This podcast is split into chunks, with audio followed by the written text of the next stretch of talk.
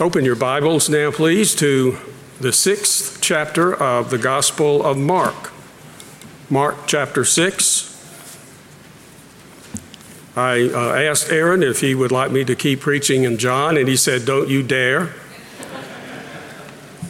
Uh, so I won't dare. I'll skip over and uh, we'll read from the Gospel of Mark. Uh, a passage that uh, I think can be very helpful to us, as of course any passage in God's Word would be, uh, is chapter 6, verse 45 to the end of the chapter, verse 56. This is just an, uh, an episode of Jesus with his disciples, and it's uh, very clear to see, I think, uh, what's going on here, but I want us to focus on this idea of being afraid of being afraid. Now, watch that as we read. Uh, as I read and you follow along. Verse 45 is where we begin. Immediately, he made his disciples get into the boat and go before him to the other side, to Bethsaida, while he dismissed the crowd. And after he had taken leave of them, he went up on the mountain to pray. And when evening came, the boat was out on the sea, and he was alone on the land. And he saw that they were making headway painfully, for the wind was against them. And about the fourth watch of the night, he came to them, walking on the sea. He meant to pass by them but when they saw him walking on the sea, they thought it was a ghost and cried out. For they all saw him and were terrified. But immediately he spoke to them and said, Take heart, it is I. Do not be afraid. And he got into the boat with them, and the wind ceased and they were utterly astounded, for they did not understand about the loaves, but their hearts were hardened. This is the word of the Lord. A few of you have heard this story that I'm about to tell. It's a story that concerns a part of my family. A couple of years ago, as in the middle of the night, in fact, early in the morning when it was still dark, my son uh, heard some noise outside of his house in uh, Jackson.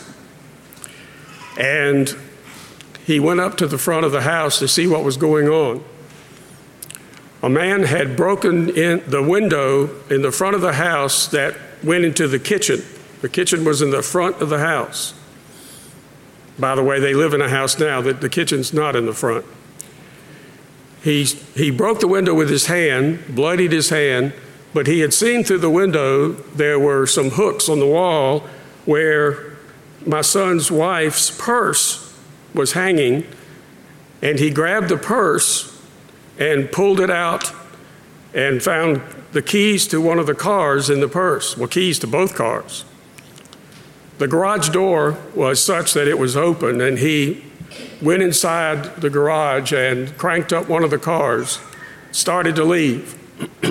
As he was backing out, my son yelled at him. Don't ask me why. He yelled at him. the driver responded by firing a bullet toward his house, fortunately, missing my son. He drove off and was fairly quickly apprehended. Uh, in any case, by the time all this had happened and the gun went off, everybody in the house was trying to run to the front. Mama was trying to keep the kids from going to the front until everything was, was clear. But the thing that really stood out in that encounter was the aftermath of this robbery and the close encounter with a bullet. The children were pretty upset. as you can well imagine. Of course, everybody was. But uh, in particular, my granddaughter was upset. She was about uh, nine uh, at that time, and she really had a hard time dealing with that. She, a few days later, came to our house and spent a couple of nights with us. And every little sound she heard in the night shook her up and made her go, What's that? Is somebody out there? Her fear continued after all of this was done. After, really, everyone should have had good reason to breathe a sigh of relief that it was no worse than it was. And little children, you know, have a hard time processing things like that usually. And our granddaughter did, and bless her heart, she's much better now as time went by, and she's gotten older and, and probably better able to handle it. But I say all that just to remind us that whether we're children or whether we're maturing adults, there are times when we are afraid. Are there not? Sometimes we don't want to admit it to anybody else. Sometimes we don't want to even admit it to God. And regardless of the circumstances, you may be afraid of something that might happen instead of something that did happen. You may be afraid of what's going to happen with your job. You may be afraid of what's going to happen with the health scare that you are encountering. You may be afraid of what somebody might say about you or do to you. We may be afraid of our country collapsing or being taken over by some enemy of, of another nation. There's no end to the things that we could be afraid of, right? So I think it's a, always a good thing for us to think about uh, being afraid in the scriptures. And to me, this is a, a great place to consider that. We don't need, as Christians, to be afraid. The incident here in our text tells us that Christ, our Savior, is the one who gives us the basis for not being afraid. Now, let's look at this and uh, just take note here of some of the things that we can find that I think are instructive for us. And the first thing we can see here is that uh, from verse 45 that Christ orchestrates our fearful circumstances. Christ orchestrates our fearful circumstances. Now, uh, having a bit of a music background, this made me think about orchestra when I use that term. In an orchestra, you've got multiple instruments involved in playing the same piece of music in their own unique, each instrument in its own unique way, but it has to work in harmony and blend with all the other instruments and you have a director of the orchestra who guides them as to who is to do what and when and all of that. And it's a beautiful thing to, to uh, watch if you're live and watching an orchestra play. Uh, I, I thoroughly enjoy seeing that. Well, Christ is the, the great orchestra conductor for his people. He is directing everything concerning us in our lives. Another way to put it is this is an aspect of the sovereignty of God. God is in control of your fearful circumstances, and He actually orchestrates and directs and oversees everything that's happening in your life, including the things that can cause you to be afraid.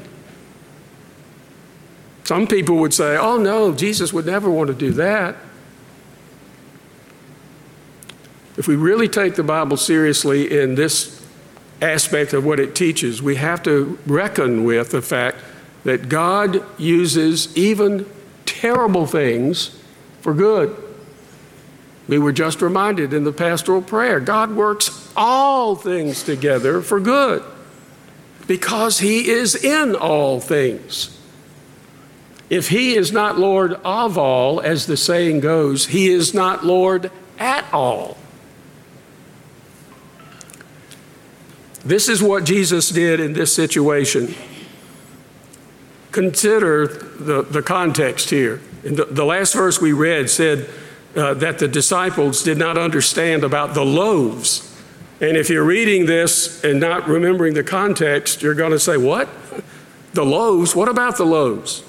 Well, the passage right before this was the feeding of the 5,000. God did this great miracle. He took a little bit of food and miraculously multiplied it, sort of like we saw with the, the wedding in Cana that uh, we recently considered in John chapter 2, where there was a limited amount of wine and Jesus saw to it that there was an unlimited amount of the best wine. Here, it has to do with food and drink, bread and fish. I shouldn't say drink, bread and fish. So, God can do that.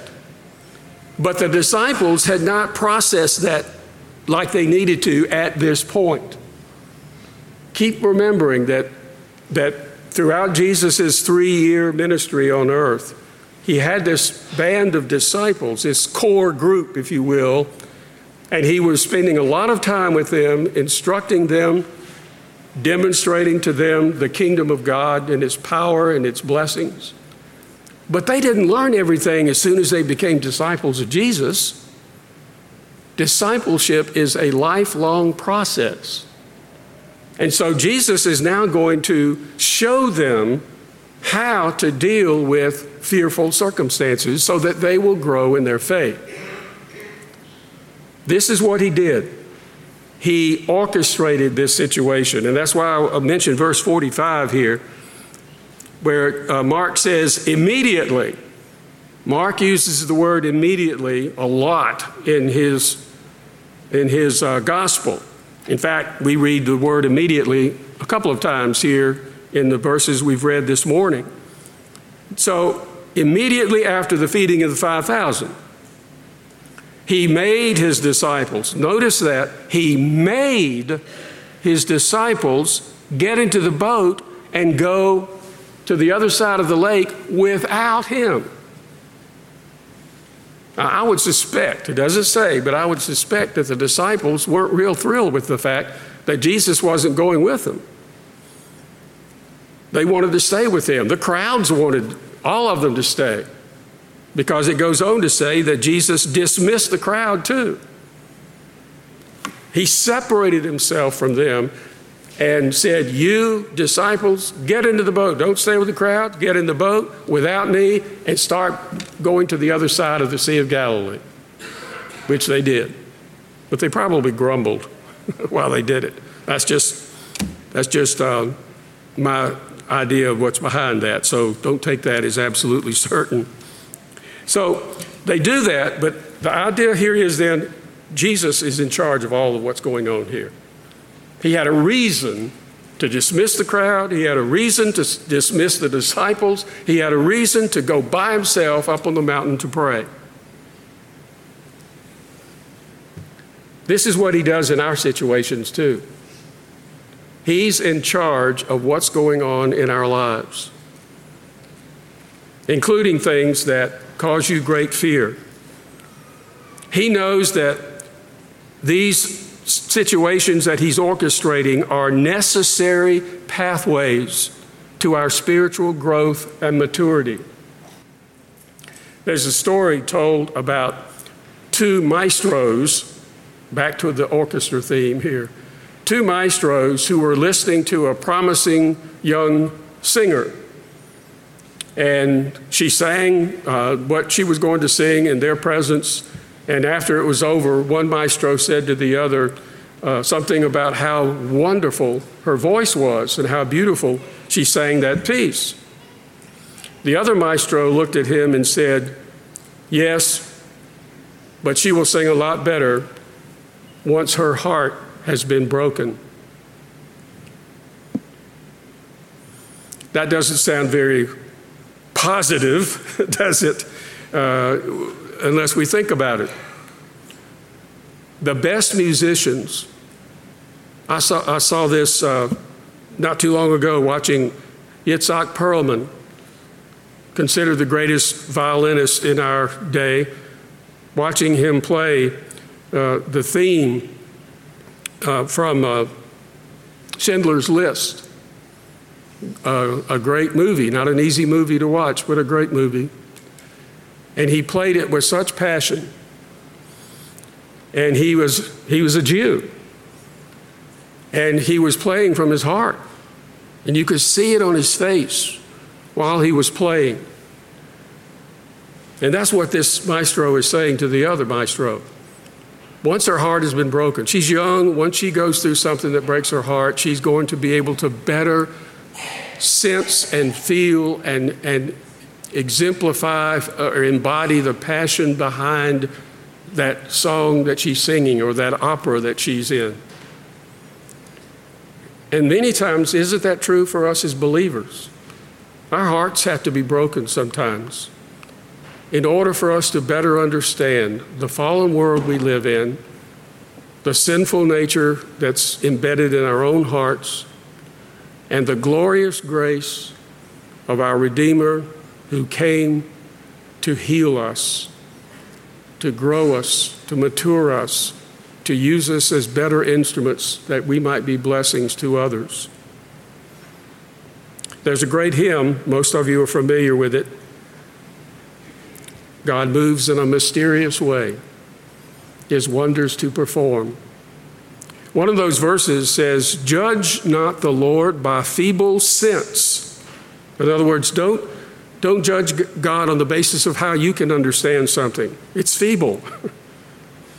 but trust Him for His grace. Judge not the Lord by feeble sense, but trust Him for His grace. Behind a frowning providence, there lies a smiling face. That is a lesson that every Christian has to learn and many times relearn as they go along as disciples growing disciples in their lives. Christ orchestrates our fearful circumstances. Secondly, notice that Christ prays for our fearful circumstances. He prays for our fearful circumstances. And of course, we see that in verse 46. And after he had taken leave of them, he went up on the mountain to pray. While the disciples sail, Jesus prays. While the disciples together are on the boat in the sea, Jesus is on land, on a mountain, talking to his heavenly Father. You might think, well, couldn't Jesus have done that in the boat? Sure, he could. But he knows that this is the best way for them to learn. Jesus, at numerous times, the Gospels tell us about various occasions when Jesus goes apart from his disciples and sometimes on a mountain will focus on prayer to his heavenly Father.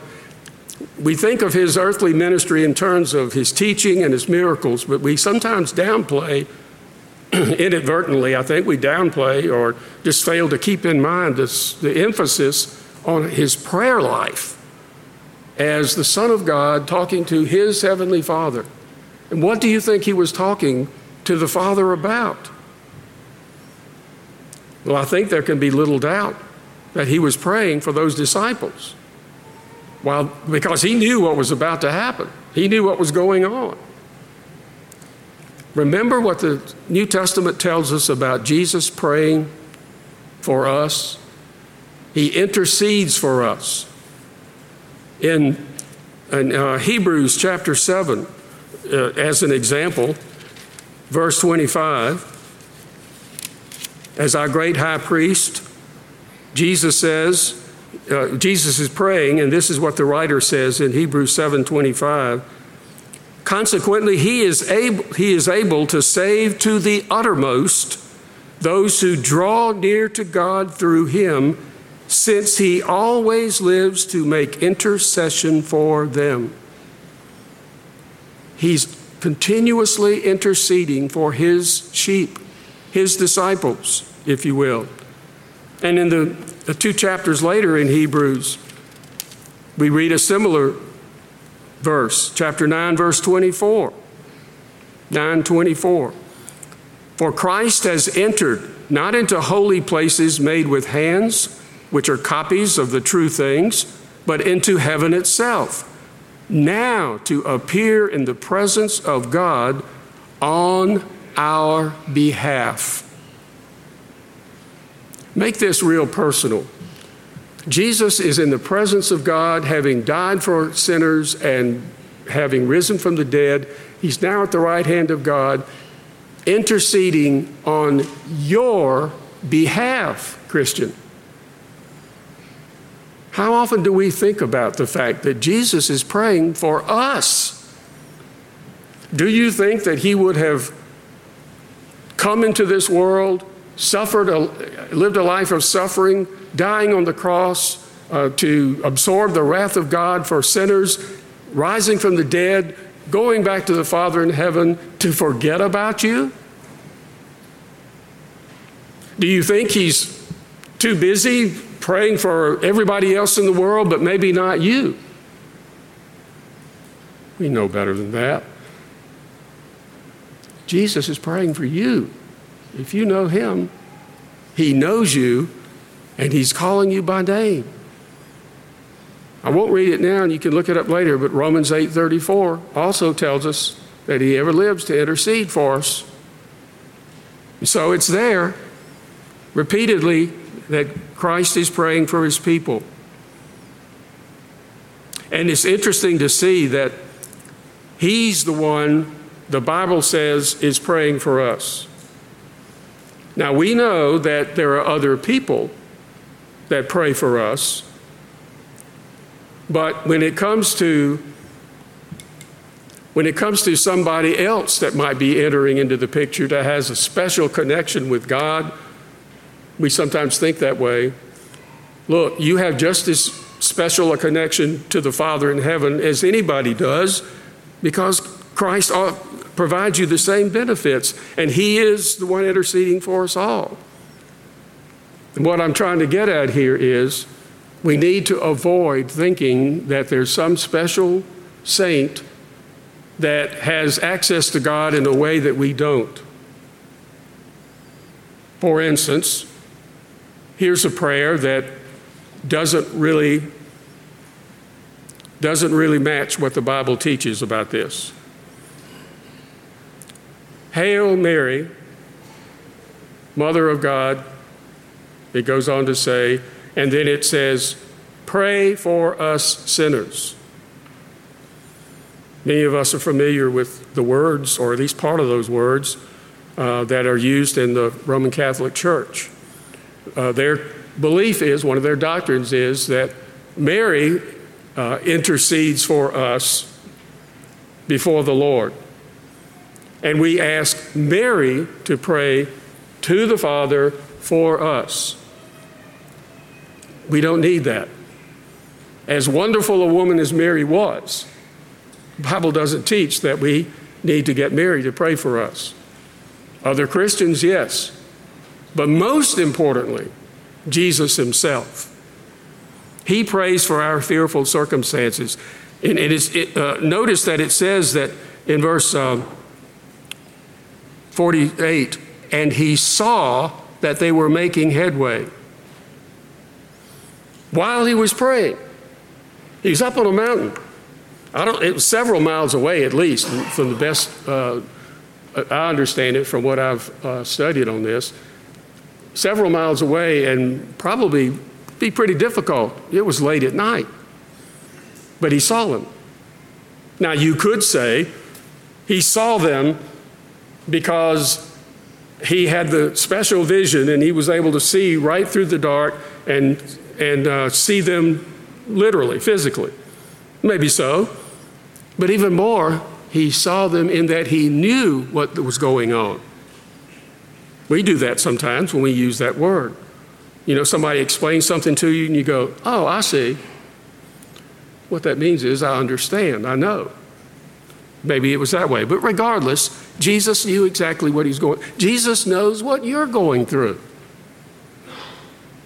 He knows what's causing you to be afraid. And he prays accordingly on our behalf.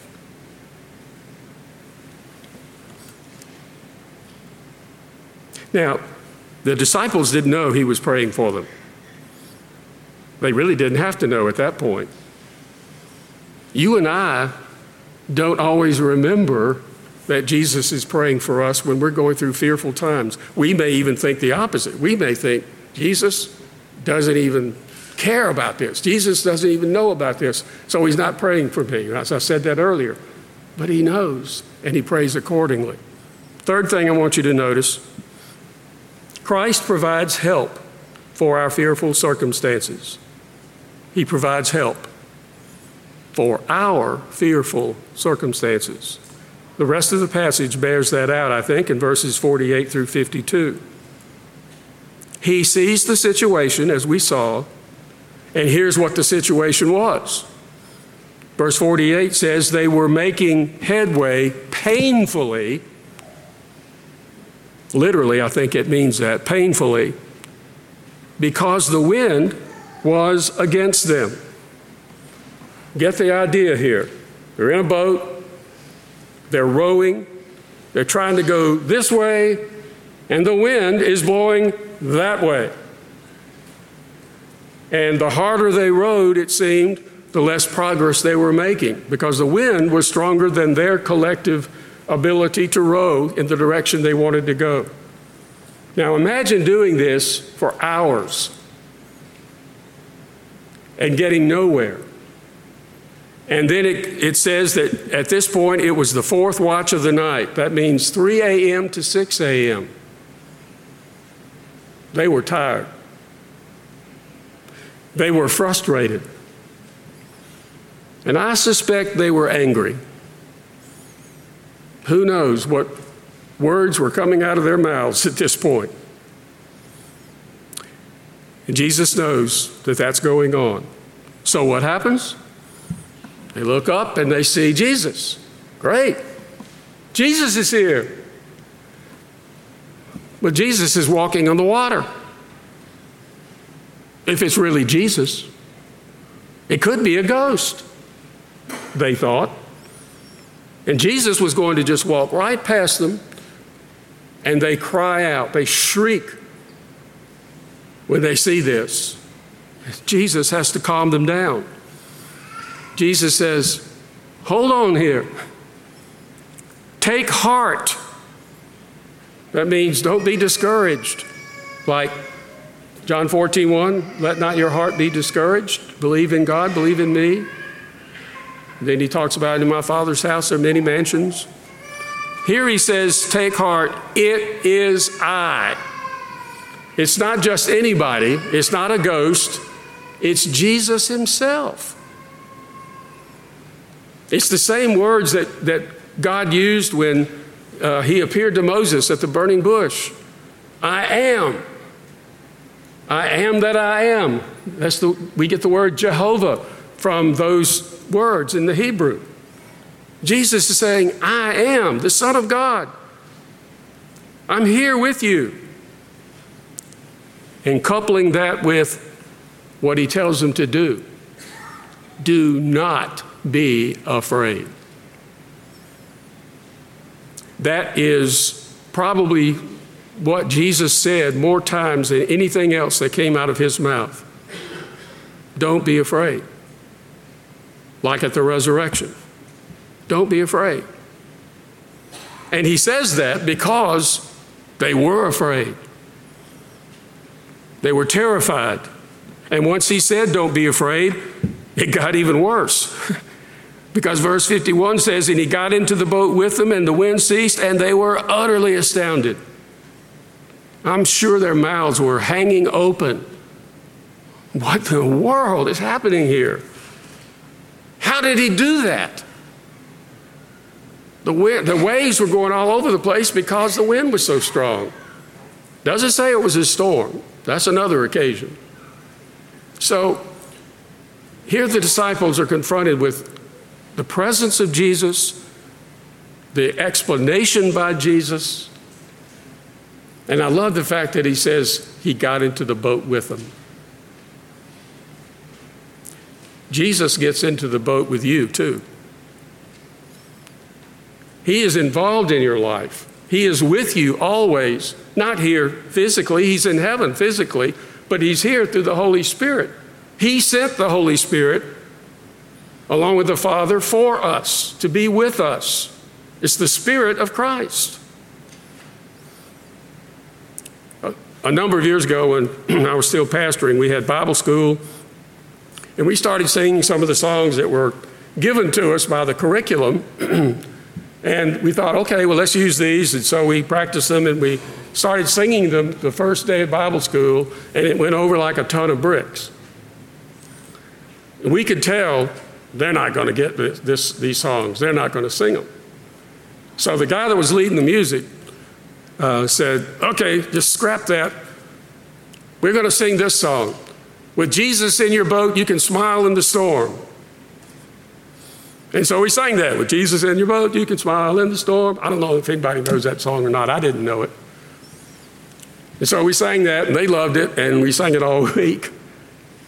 But there's a lot of truth there. When Jesus is with us in the boats of our lives, we have every reason to smile in the storm. We have every reason to know that God is going to be with us and He's going to take care of us. It doesn't mean everything's going to be, you know, just all roses without the thorns.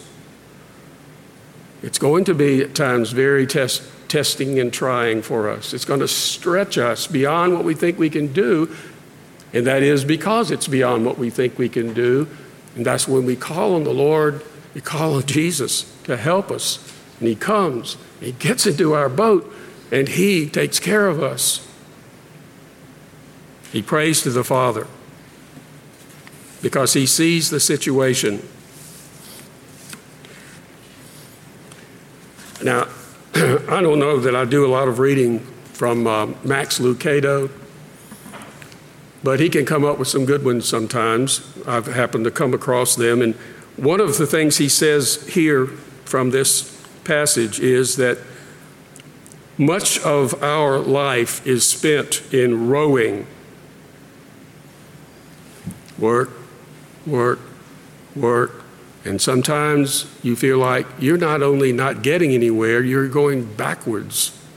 You're retreating instead of advancing. And there's this plodding along and this monotony almost to the things that you have to do in your everyday lives. And he said sometimes there's more struggle than strut, more wrestling than resting.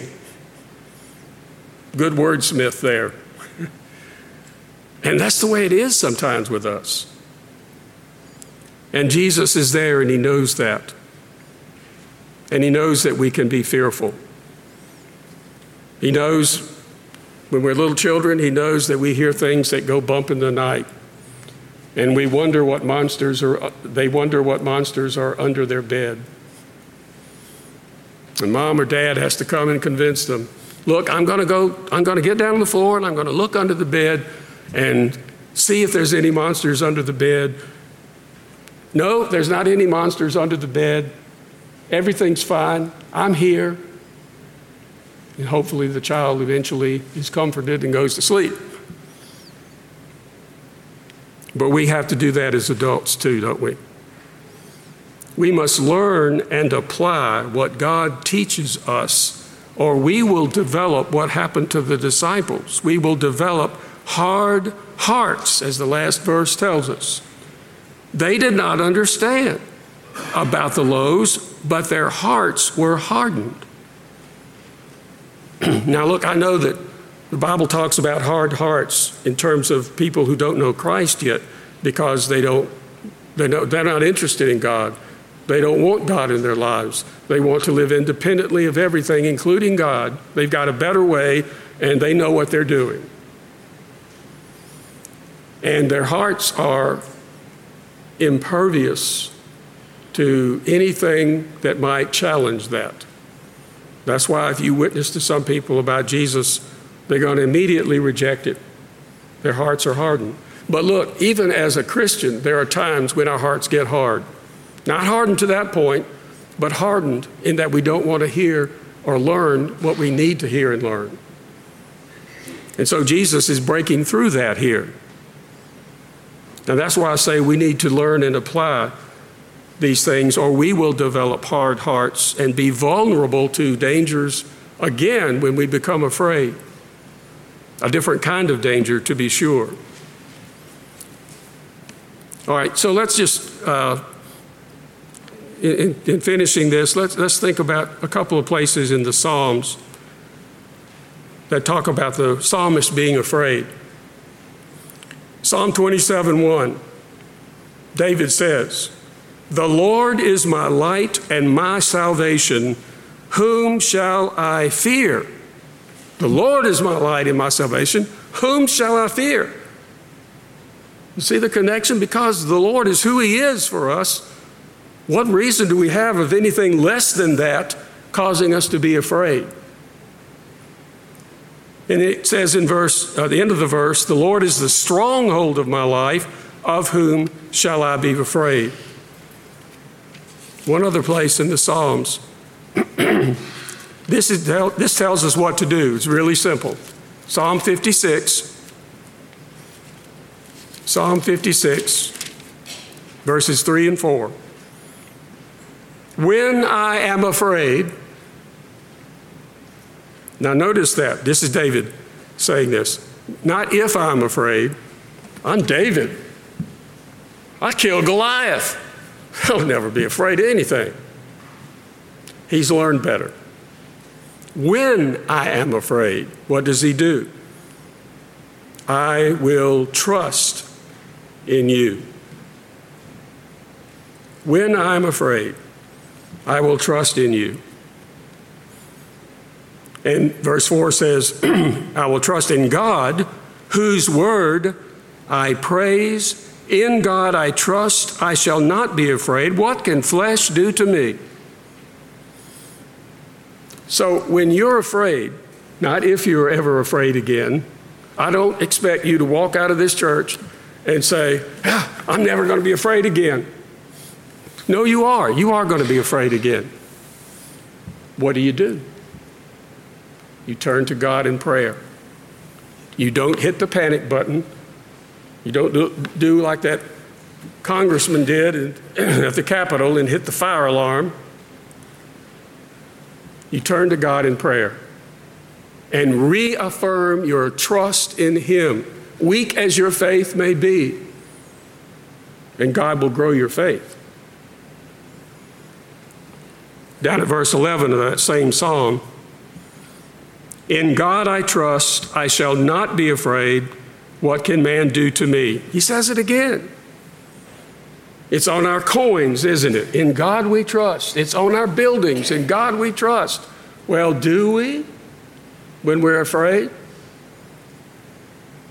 Should we when we're afraid? You know the answer. What fears are facing you right now? Do you know how to address them? Do you understand what your Savior not only did for you on the cross, but what He's doing for you this very moment and in the very moments in which you're afraid? He's praying for you, He's on your side, fighting for you, the captain of our salvation. Realize that your Savior knows all about those fears that you have and the circumstances that cause them. Your Savior is praying for you that you will prevail. And He's there for you to help you learn and grow in faith and in the ability to see the big picture that God is in everything. He will be glorified and you will be blessed. Keep rowing and keep trusting. Let's pray. Lord, help us to trust you more. Help us, Lord, in times of fear. When fear grips us, and when it paralyzes us. And we thank you that Jesus himself faced the ultimate fears the fears of being condemned by your just judgment in our place. But he put his trust in you, and you granted him victory. May we, Lord, live in the light of his victorious work on our behalf. We ask in Jesus' name. Amen.